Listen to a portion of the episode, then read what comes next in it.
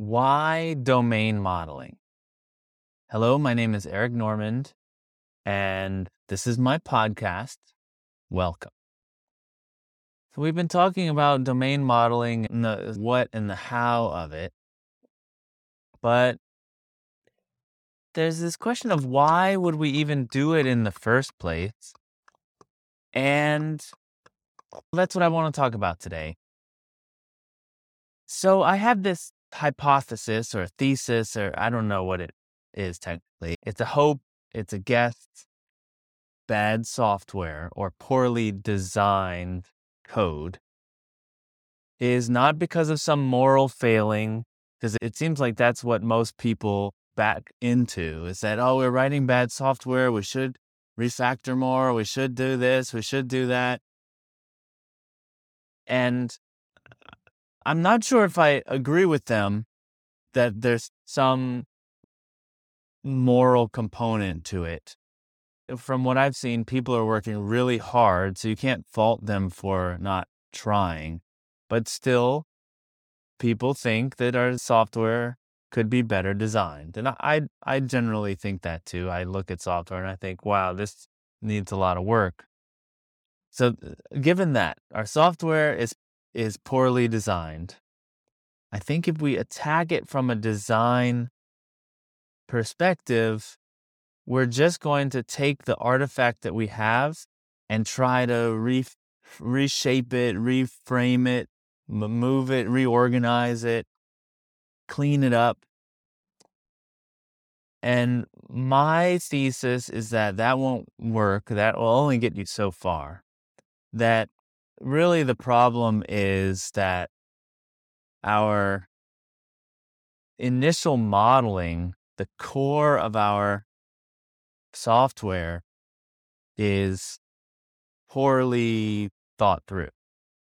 So the thesis is this, stated simply, that if we focused more on the content, on making sure that our domain models encode a good conceptual model and encode them well, that that is what will allow our software to be better designed.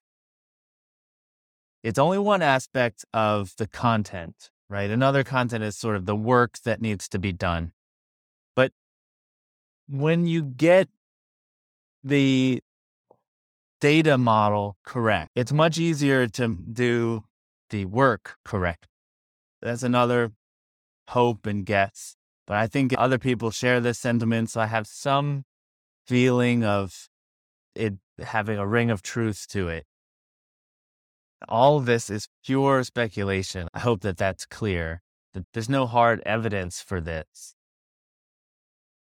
But again, my hope is that we can stop having these discussions about how best to name your functions and how to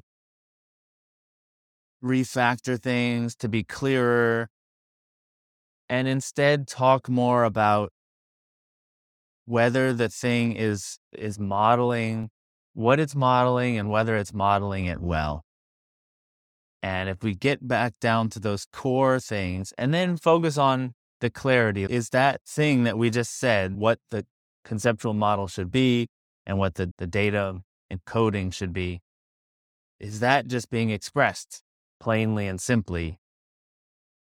I think that we would have a better chance of writing well designed software. It's like someone has a novel that they've written and they go to get it critiqued to make it better.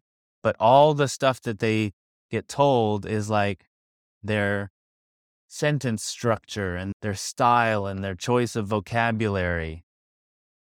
And they never talk about plot and character and the story. They're not getting down deeper. Oh, you made a typo here. Oh, like maybe use this word instead of that word. I think it's a better word. I feel like that's how our discussion of software design tends to go. Oh, this method, I think it would be better if it was over here.